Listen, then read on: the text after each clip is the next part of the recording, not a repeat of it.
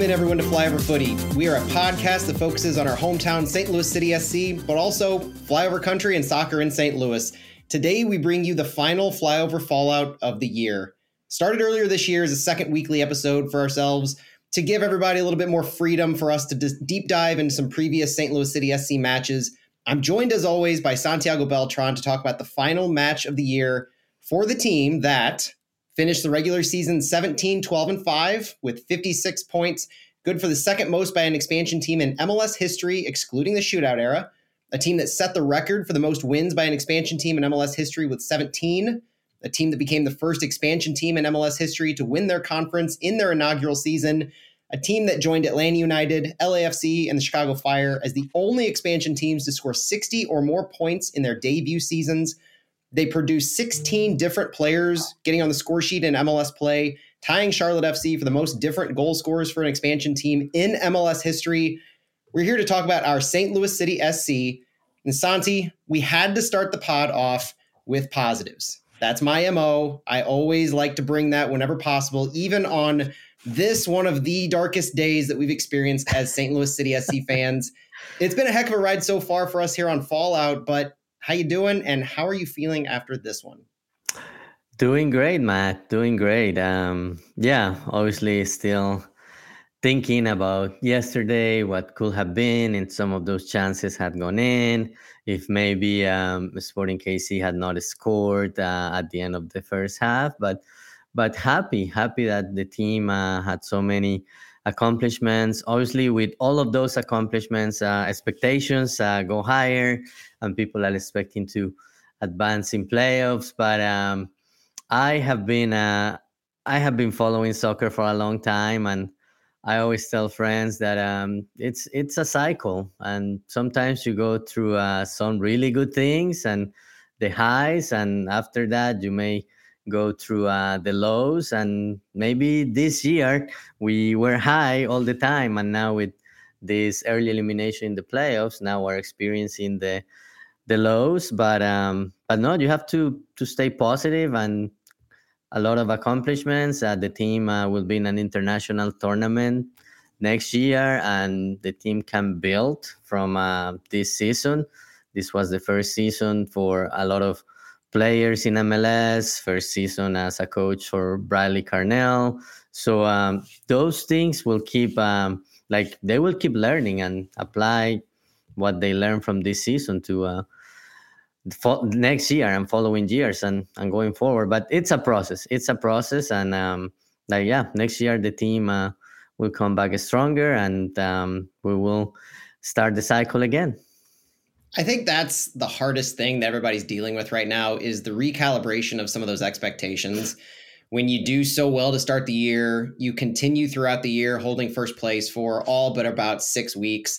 And then you get into playoff mode, you're the number one seed, and you go up against a team that you've now faced five times in one year, four times in two months, and a rival at that, that it, it's truly become heated. And now you're dealing with the fallout like our our show is unfortunately named in that regard because it, it really is the fallout now, and we're we're left dealing with kind of picking up the pieces of our expectations in a certain way. And I, I did want to start the show off with a very positive note. Wanted to get all of that out in front to remind people just what this club has done, achieved, and been through this entire year. And we've had some really, really bright spots and bright, long moments this season even though we're not talking about that necessarily today with what happened this weekend against Sporting, um, there there are a, a, metric ton of things to build off of going forward, and we're gonna get to all of that on our next flyover footy this coming week on Thursday when we normally stream. We're going to deep dive into the full regular season, but today we're kind of looking back at that final game to see what went right, what went wrong, and how we how we capped off our season. And like we always do, Santi, let's look at the starting 11 that did that. We ran out Roman Bürki and Ned again. Kyle Hebert made a return. Tim Parker, Josh Yaro, Akil Watts made up our back line. Njabulo Blom, Indiana Vassilev, Edu Löwen, and Jared Stroud made up our midfield. Sam Adeniran and Klauss up top. According to FB Ref, this was the return of the Diamond for the first time since Orlando City on August 26th. The Diamond midfield with Edu Löwen playing the 10. And the two big things that I think were discussed on here, possibly three if you count the return of Sam also, but this back line, this back line that had been 6 0 0 so far during the regular season, Edu Löwen's return to the number 10, and then Sam Adeniran returning to the lineup. So, what did you make of this when you first saw it? I was excited about the diamond midfield. Um, I know you mentioned it was uh, since August, but yeah, I was like, oh, it's been a while since this happened, and it had uh, worked before, and uh, that gave uh, Edu Löwen more freedom to be uh, on the attacking end. So I was excited about that, but uh, I was even with the 6-0 and 0 record, I was uh, surprised by uh, the multiple changes in the backline. I was expecting some changes, and we have talked uh, in the previous podcast. Like um, one of the times the team went on a losing streak, um, played San Jose, made wholesale changes, and things worked out. Uh, so this time around, also a lot of changes, uh, starting with the backline. So I was optimistic. Was surprised that AC Jackson wasn't in the lineup um, when we when we made our predictions. Um, we still have him playing, and we have Edu more like as a number eight with more uh, offensive responsibilities. But it looked like a competitive lineup to me. Having the two up front um, was also good. Um, so I, I, thought it was a competitive lineup for that decisive uh, game. And the the thing that we really looked for out of this lineup, I remember, is the ability to stretch the field. And Indiana Vassilev spoke to this before the game: the idea of getting in behind the defense, stretching the field uh, more vertically. And what we ended up seeing from this was that, but in the second half. And it was it was kind of interesting to watch the development of this game in in a few of the facets, looking at the desire of St. Louis City to not possess the ball looking at the ability of St. Louis City to stretch the field, provide some long balls, some service to Sam and Klauss, have them hold up play, and then and then have Edu Löwen as your number 10 playmaking higher up the field with less defensive responsibilities. Those are a lot of the things that from this lineup we were carrying in. And at the beginning of the match, what we saw was you know, some of that. Looking at the possession, it definitely skewed towards SKC in the beginning. But if you look at the momentum, and they mentioned this on the broadcast, if you look at the momentum throughout the game, you started to see St. Louis City came on very strong. They started the matchup very well. They had multiple opportunities, especially creating set piece opportunities, mm-hmm. both in in play and off corners in the first 10 minutes or so. But then SKC kind of just took control of the ball. And and they did it in a few different ways because if you look at some of the stats behind the scenes you're looking at almost a, um, an amalgamation of last week against st louis but also a typical sporting style including how they scored one of their goals. Their long passes that we looked at last week where st louis city usually dominates long passes in a game last week skc was right there that was the same kind of story for this game where long passes of over 30 yards st louis was 41 of 96 SKC was 45 of 94. So they they progressed the ball in this manner as much as St. Louis for the duration of the game. Both teams were also pretty even in short and medium passes. St. Louis passed the ball an awful lot, especially in the second half. Completed passes into the penalty box for this game, St. Louis had nine, SKC had eight. We were getting the ball where it needed to be over the course of the full 90. You saw Edu Löwen not have to carry the ball as much, Although last game he did he didn't carry the ball well either. This game he wasn't necessarily tasked to do that. If you compare what he did this game to what AZ did last game, AZ was one of the lowest carrying carriers of the game last week with 16. Löwen, while more than that with 22, he still didn't carry the ball near as much as he usually does in the mid 30s or so completed passes in this game, you look at Kyle Hebert actually leading the team, moving the ball out of that left back position. He had 40 completed passes in this game. And Akil Watts, who we expected to be one of the more integral parts to move the ball up the field and get higher and impact the game, had the third lowest number of completed passes of the starters with just 17. Jared Stroud had 10, uh, and Sam Adeniran had uh, had seven. So those were the two lower than Akil Watts. It was kind of kind of jarring a little bit to see him not as involved in the offense and progressing the ball up. You saw more of, of the game being played down the left side yeah. with Indiana Vassilev, Kyle Hebert, And then it kind of just didn't make it as far down the field. I felt that Sam was involved early a few times, but then it just his involvement dissipated quickly. Yeah, yeah, and I think that was one of the reasons for um, the substitution at the 46 minute. Mm-hmm. Uh, and yeah, once Celio came, it was um, most of the attacks were through the left side. Um, so it makes sense that Akil uh, only had 17. Um, most of those probably during the first half. Mm-hmm. Second half, um, it was mostly through that left side with with Celio, who I think had a, a great game, and uh, it just leaves me thinking. Uh, I have him on my starting lineup. What could have been if maybe he had been involved earlier, but uh, we we will never know. Like you can change multiple things around, and um, could could be the same result. But uh, I I, I really like what I saw from him on the second half. And it was a necessary sub because in the first half, outside of the first few minutes that I mentioned, the momentum that we had wasn't created by progressing the ball and creating chances in open play from Sam Adeniran. The momentum was created by some of those those closed shot opportunities, set pieces. We had two early set pieces. We had two early corners in the first eight minutes. There's a lot of opportunities, even though there weren't very many shots. We, in fact, only had two shots in the first eight minutes from Edu Löwen and from Tim Parker. Neither one of them were on goal. After that, it seemed like Sam tried to stretch the field a little bit, but he didn't really make any involvement. He didn't have but two completed passes or seven completed passes, lowest on the team the entire game.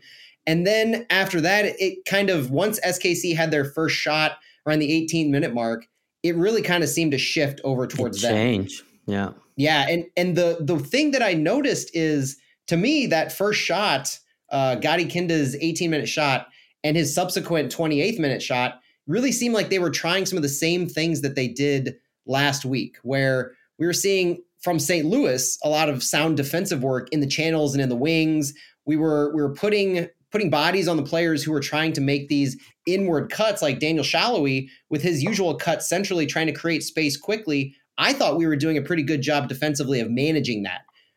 And then the opportunities came pretty quick and heavy for Sporting, where they had shots at 18, 28, 30, 31, 37, 41.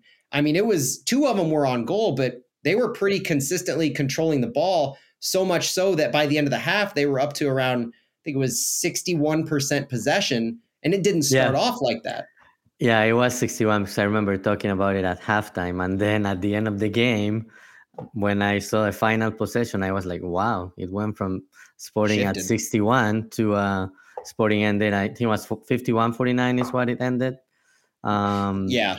Yeah. So I was like, wow, it really shifted on, on the second half. But but yeah, like uh, we had talked about those first 15, 20 minutes being key and um, hopefully finding a goal that could uh, change uh, the game. But after after that period, still scoreless, and and that's where uh, Sporting KC like open up a little bit more and starting uh, playing those long balls and created chances. And uh, I was actually thinking, okay, um, we go to the half scoreless, and and then maybe uh, Bradley and his coaching staff will make some substitutions. And hey, it's a good result considering all the uh, all the options that uh, Sporting KC is creating. But obviously, that didn't go the way I thought about. It was so close to happening though, because stoppage happened. You had a dead ball, and all you needed to do is kind of run the clock out a little bit, have one defensive stop, and then you're into half scoreless. And you can make those changes, you can make those modifications on a very different playing field. But as it ended up happening, 45 plus one. You get a throw in near midfield from Sporting. Sporting Kansas City progressed the ball quickly through their center backs to the opposite side of the field. They did a switch very, very quickly, moving the ball over. They got the ball to Gadi Kinda, up to Logan Ndenbe, high up on their left wing as they're progressing it down their left side, opposite from where the throw in was. Things happen very quickly here. So I'm going to try to paint the picture. You can look at it on the replay. As Ndenbe moved high up on the left wing, uh, Watts was taking him on 1v1. Ndenbe pulled it back to Gadi Kinda.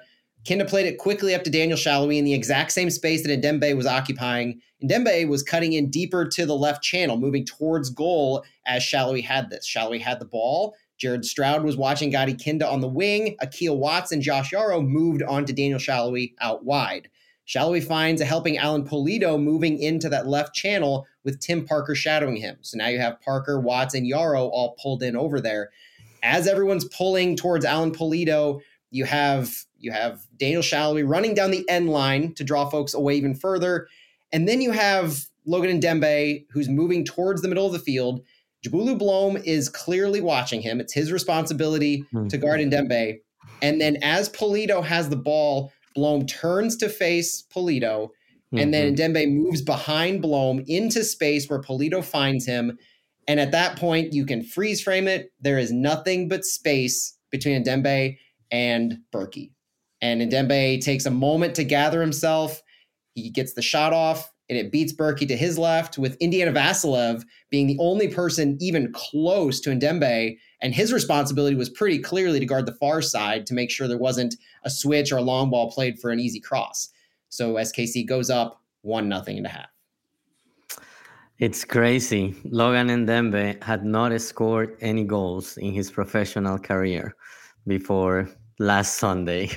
And then uh, one last Sunday, one yesterday, and uh, important goals. Uh, oh to, yeah, to open to open up the scoring for for his team, and just two goals. Uh, but yeah, great moves by him, and and yeah, uh, it's just a split second that um, Njabulo Blom turned to uh, Pulido, and Pulido found the space, and then after that, uh, it was um, not much. Uh, City could do, but uh, but yeah, almost got to have a scoreless, but uh, uh, it's just um, I think that changes a lot uh, emotionally. If you go to have scoreless, especially after Sporting dominating for 15, 20 minutes, uh, compared to going one nothing in the last play of the half, um, kind of sucks.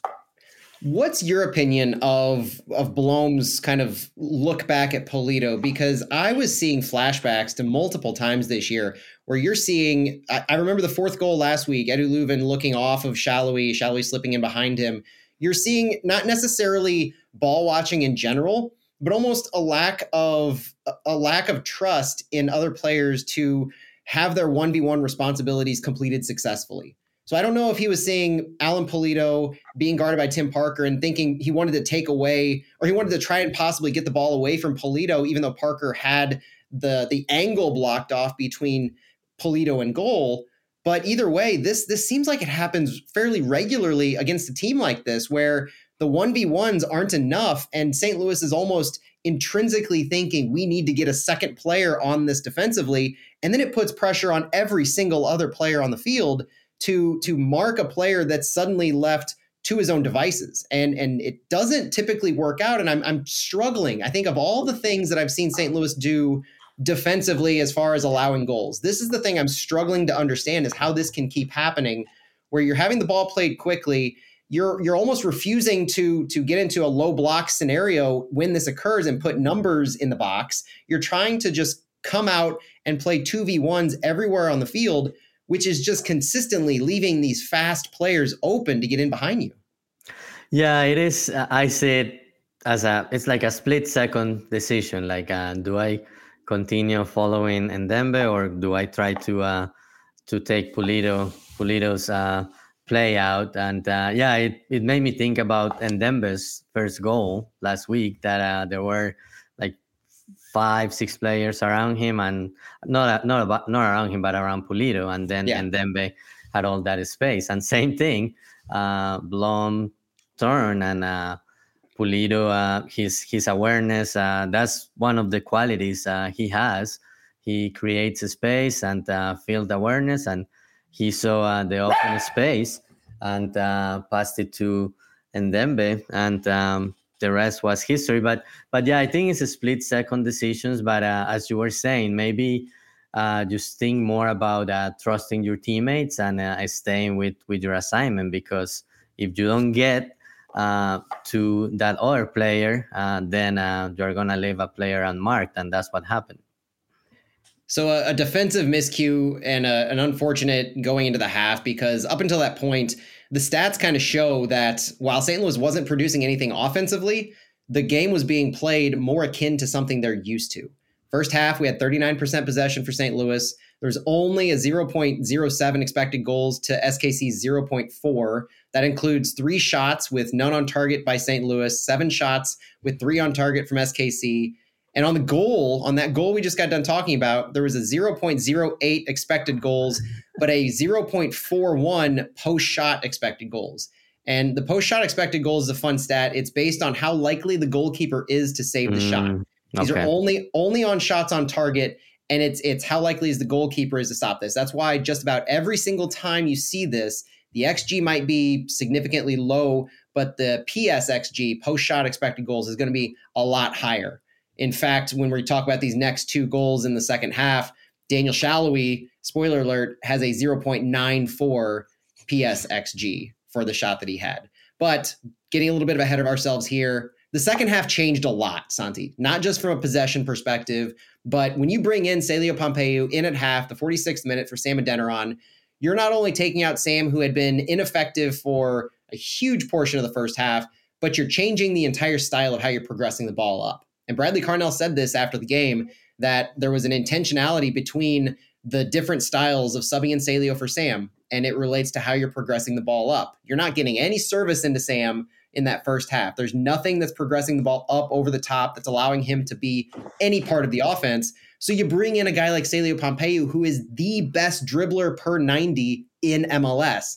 He, he doesn't have very many minutes compared to a lot of these other top tier players. But if you need a guy to progress the ball up the field with the ball at his feet, Celio is the player to do that.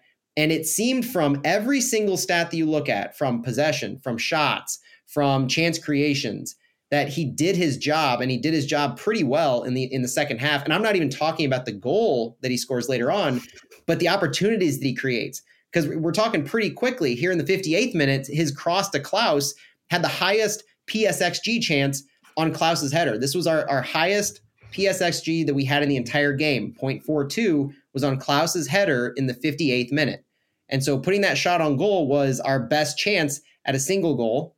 You had another opportunity that Celio created with the ball on the floor, crossing it to Klauss that was just out of his reach, past Tim Melia. And then you had a sub that comes in 65, Nico for Stroud, that further changes things, moves some players around the field, shifts up how we're how we're approaching things. Where you, I saw Nico as kind of an underneath second striker, almost a right winger up next to Klauss. I think they called him a second striker on the broadcast. And then you you have Indiana Vassilev move over a little to the right side. You drop Löwen back a little bit to the left, maybe still playing his 10, maybe a dual 10 between Löwen and Vassilev. But you're getting a lot of a lot of guys skilled with the ball at their feet. You're giving a, probably your best shot at at converting something with a lot of successful goal scorers that can move the ball up in different ways. You just weren't able to materialize much of it because in that in that span between the 65 minute sub and the goal that Salloi scores at 73, you only have one shot, and that's Indiana Vassilev. Or you have, I'm sorry, you have uh, two shots. Indiana Vassilev at 67 and Celio Pompeu at 72, both blocked. So there's there's chances getting created, a couple in this opportunity, but you're not clearing space in for anything to find net. And then the dagger happens at 73. So before that dagger, did you feel did you feel like there was a, a change in the stadium? Because you were there, you were calling it. Did you feel like there was a dagger or some kind of um, a difference in the air in the second half for City? Yeah, for sure. Um, with Celio coming in, um, everything changed, and and yeah, like the fans were loud like the whole time. The the City fans that that were there, but but yeah, like I, felt like okay, things are uh, turning around, and it's gonna be a, a matter of minutes uh, before the team finds a goal, and then with Nico coming, you had all, all that volume, and to me, it was like, okay, this is gonna be one of those uh, where um, City gets the equalizer, or um, since City has so many people uh, attacking and and pushing for for that equalizer, um, Sporting is going to find a, a counter attack, uh, have a good transition, and score that second goal. That in the end, it was it was the dagger for for City. The dagger comes in the 73rd minute. Daniel Salloi is the one who's the goal scorer, but he basically just cleaned up uh, what occurred before him. Um, the, the ball, the, the play progressed with St. Louis pressuring. I mean, St. Louis continued their chance creations with an Edu Löwen cross from the our left side followed by a Josh Yaro header to keep the ball in the attacking half. SKC won a 50 50 ball with balls on the ground, bouncing around for a few times. It went between Alan Pulido, Johnny Russell, Njabulo Blom, Edu Löwen, all fighting for it at midfield, about halfway in the attacking third for St. Louis. And the ball just falls to Johnny Russell and he starts sprinting past Edu Löwen, Njabulo Blom with the ball. There's no city player to his outside. There's only Remy Walter near him. Josh Yaro is the one in front of him to meet him in open space in SKC's attacking third. But Johnny Russell is able to slip the ball outside and past Josh Yaro, almost an outside through ball to Gadi Kinda, who's running parallel centrally, picks up the ball. He's basically on his own. Akil Watts is the only player back as Blom and Löwen are trailing him the entire time. With Akil Watts the only man back, he's clearly guarding Daniel Salloi on the far side, but with no other option, he has to step up and try to try to block Gadi Kinda. And when Kinda sees Akil Watts move towards him, he slides it past Bürki to Salloi, who has basically an empty net. Like I said earlier, a 0.94 post shot hmm. expected goals, which you can hardly get higher than that. It was a layup for him, to use a basketball term, and making it 2 1. Now, two things on this that I saw, not just the finish, because the finish was was uh, elementary. It was Löwen appearing to stop sprinting to Gadi Kinda as the pass left Johnny Russell. Now, it's debatable if Löwen would have got there in general, but I, I watched this a few times back because I was really curious how this how this really occurred. And on the broadcast, they made a big deal about Akil Watts keeping Gadi Kinda onside.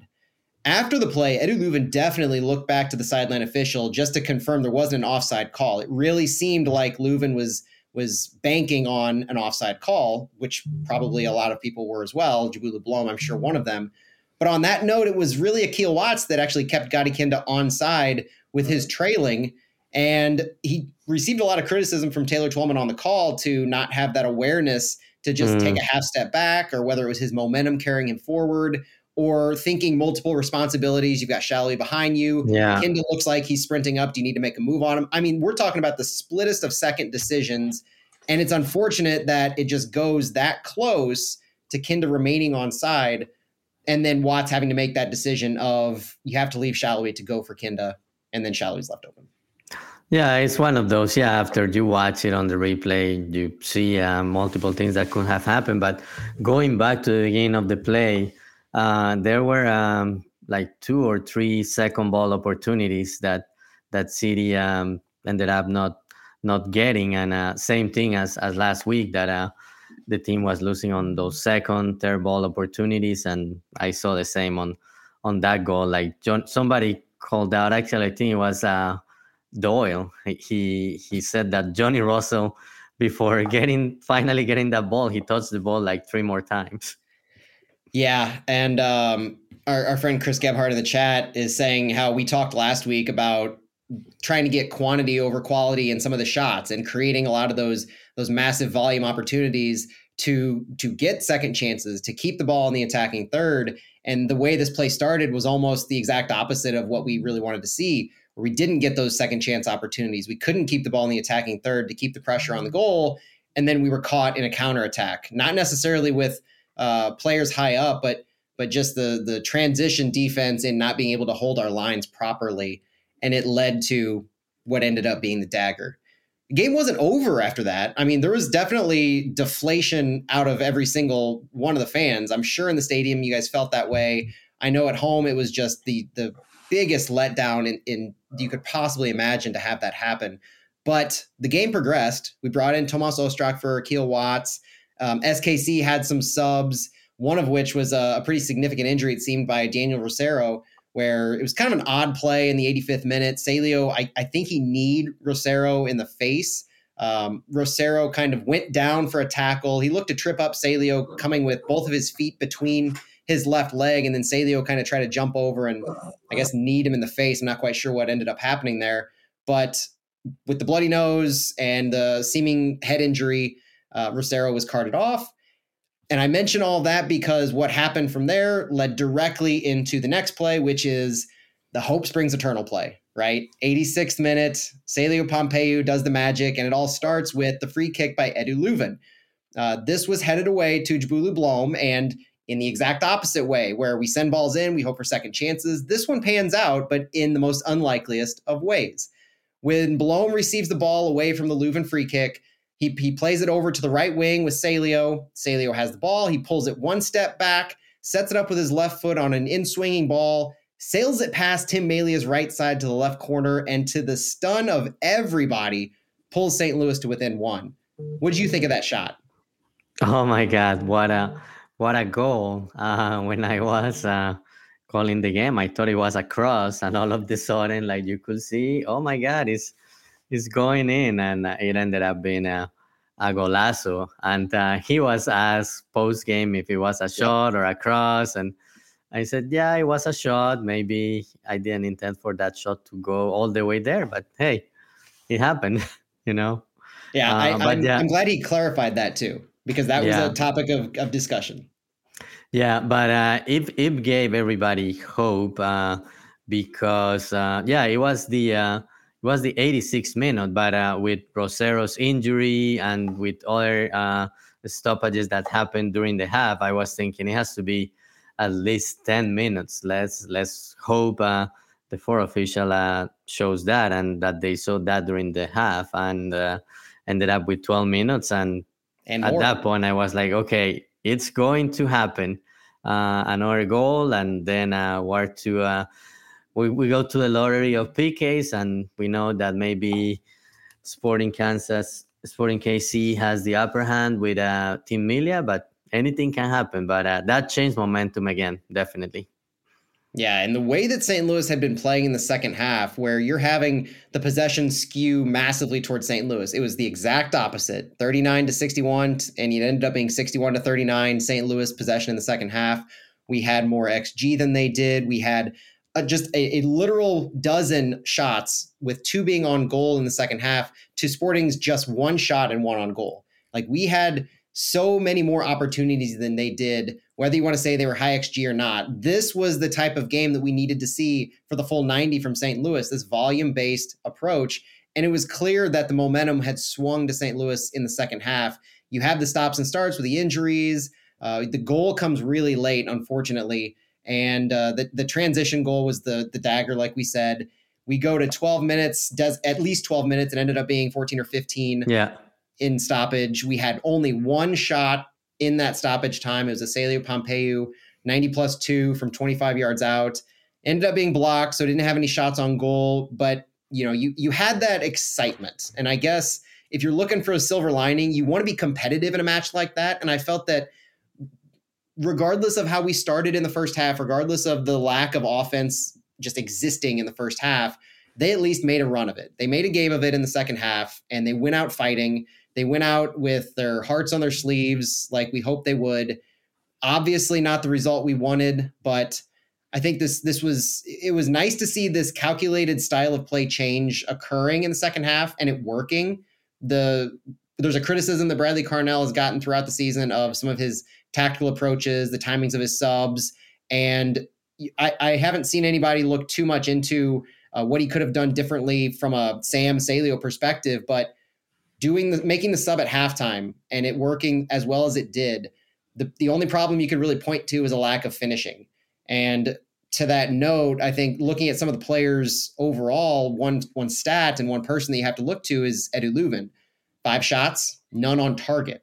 Not even not even XG related, but he didn't have any shots on target. Some of his uh, free kicks were a little wide compared to what you were used to seeing earlier in the season, and it's led some of the fan base to wonder how much that injury that kept him out of action in the middle of the season has lingered.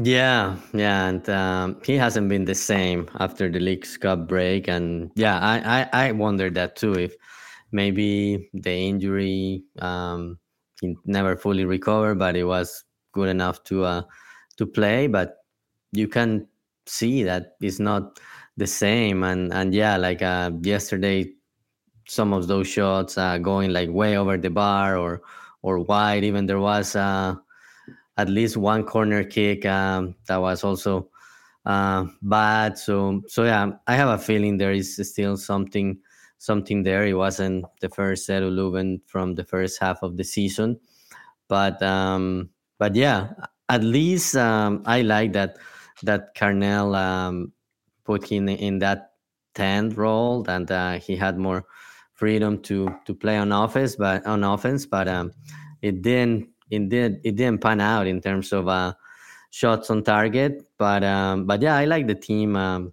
did like uh, basically died fighting um, was competitive in, in that second half and it wasn't a, a lopsided score like uh, that first game yeah, and again in the chat, Billy's Billy's spot on. Celio's banger saved the collective spirit of the fan base. It would have been infinitely more depressing heading into the offseason getting shut out.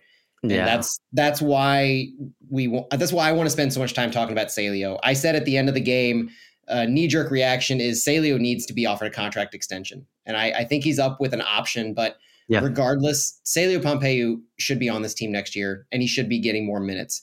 Uh, there's there's a conversation that's starting to occur of how sustainable is the Lutz Bradley Carnell style of play, uh, given the drop off that we saw at the end of the season.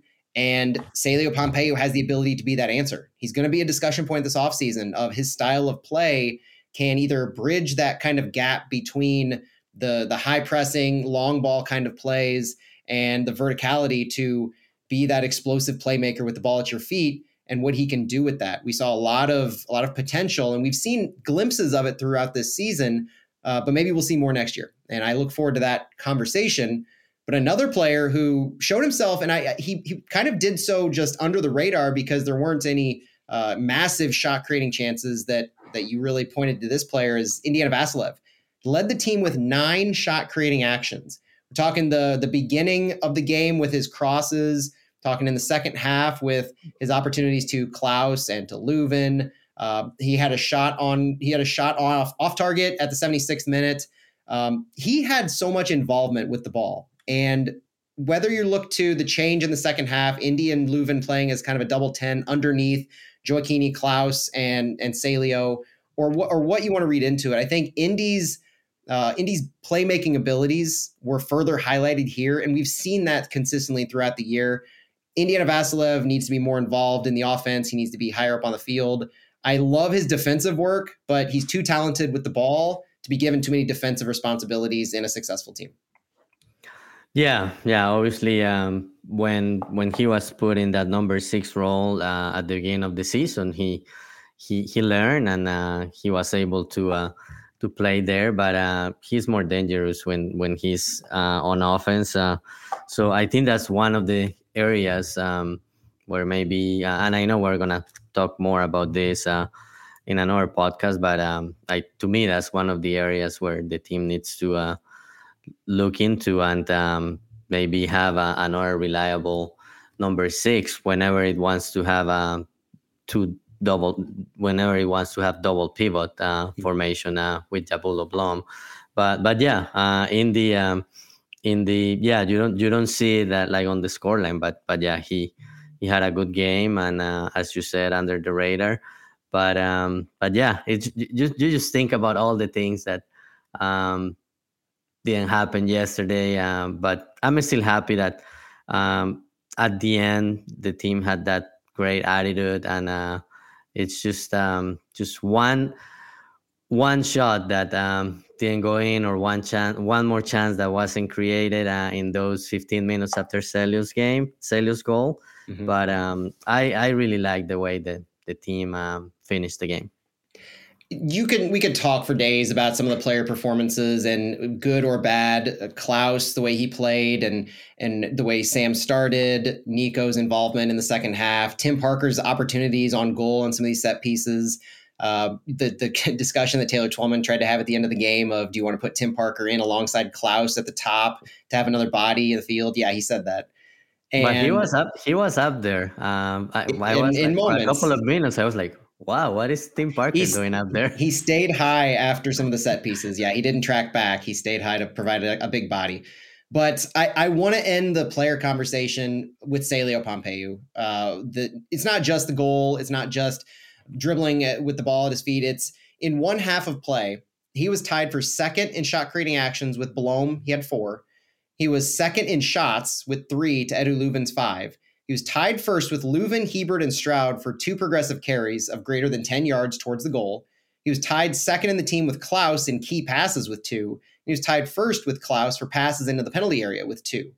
So, guy who plays for one half, putting himself in a position to be leading the team in all of these categories with all of the the big names that we're used to seeing for the full 90. If you're going to end the season in a way that gives your fan base hope, Celio did it in this game for me. Yeah, absolutely. And uh, I, I feel bad that his two goals have been um, in games the team ended up losing. Yeah. But uh, but yeah, great 45 minutes yesterday. Um, I would love to see more of him next year. He had a he had a stretch of games where he was starting or getting minutes as a sub, and then uh, after um, some of the guys that were injured came back, Klauss, Löwen. At the same time, uh, the team uh, signed Nökkvi Thórisson. His minutes started to go down. He ended up playing for City 2 for a few games. Um, but I think he proved that he deserves uh, that contract extension and to get um, more minutes next year. Totally agree. Santi, anything else from this game you want to discuss? No, no. I think uh, let's guess. Let's get past this game. Uh, let's try to forget about it, and I'm sure um, later this week we will have more detail about uh, what's going to happen with the team and the roster. Yeah, we started this episode on as positive as we can get, looking back at some of the big accomplishments from City this year. We'll leave you with a hugely positive note. As we stated from the beginning, we try to cover more than just City on this pod, but soccer in St. Louis as well. And while this weekend was definitely not the result that any of us wanted, we wanted to congratulate the St. Louis University women's soccer team for winning their sixth straight Atlantic 10 championship after defeating LaSalle 3 0 this past weekend. Congrats to SLU and good luck in the NCAA tournament where they were drawn today as we're recording this Monday as the number six seed and are going to host Indiana in the first round of the tournament. An absolutely amazing accomplishment and continued success for SLU's women's team in soccer in St. Louis. Okay, and you know what that means? More, more soccer, more opportunities for mm-hmm. fans mm-hmm. to uh, attend a game. So, I heard a rumor it might be Friday, but don't hold me to that because I don't think the date has been announced yet. Uh, when it is, we'll send it out on Flyovers account because we we love following SLU, men's and women's, and uh, this is an exciting accomplishment for them. Santi, this is, of course, our final Fallout show of the year. I know, speaking personally, it's been a pleasure and an honor to break down all these matches with you. And I can't wait to be back at it for our four different competitions that City's going to be participating in next year. Starting in February, we have the CONCACAF Champions Cup. We'll have MLS League play that likely starts at the end of February, but that schedule will be announced sometime in December. Then we have the US Open Cup, Leagues Cup, and you never know what else they might announce. We might we might get something else thrown in. You you really never know what MLS might do. Yeah, no, I, I really I really enjoy doing this with you and uh, look forward to uh, doing it again next year. For now, this is our last uh, flyover fallout. We're going to take a three month hiatus. And don't forget to tune in to Flyover Footy again this Thursday. We're going to be recording a full season review and breakdown of St. Louis City on their inaugural MLS season. We're going to go as deep as we need to be in all these games. Um, we've already discussed it. And I think what we're going to do is we'll have this look back at the season and we're going to try to spread out some content going into the offseason. So we have a full roster breakdown coming. We have MLS rules. We have before they start to occur in the offseason, we'll preview the offseason calendar that includes dates for when options need to be extended and confirmed for players who have team options, for bona fide offers when you uh, offer a new, better contract, for you know all these key offseason dates. We're going to have all of that roster breakdowns, speculation, uh, analysis, everything that we can do this offseason to keep you up with St. Louis City to prepare you for the 2024 season we love doing it, and we thank you guys so much for being a part of it, for listening, because we wouldn't be able to do this if you weren't listening. So thank you again for that. Santi, thanks as always for joining, and thanks for doing such an amazing job as a Spanish broadcaster for the team. I know from social media to everything that uh, you've done here and on Thursday's show, like you add so much to this community, and I can't thank you enough for allowing me to be a part of it with you. Oh man, thanks so much. Thank you. I, I really appreciate it. That's that's so kind. But yeah, I had really enjoyed uh, this year and um, doing this with you guys, doing the Spanish broadcast, uh, being on uh, other shows, even other podcasts uh, or other shows that cover the league. It's been great to to have that experience, and uh, cannot wait to uh, do it again. But thanks all of you guys uh, for listening to us, and and all of you guys that are active in the chat. We we really appreciate that. That you guys also provide great input. Absolutely. Thanks for joining us on our last Flyover Fallout of 2023. We'll talk to you soon. And as always, go City. Vamos, City.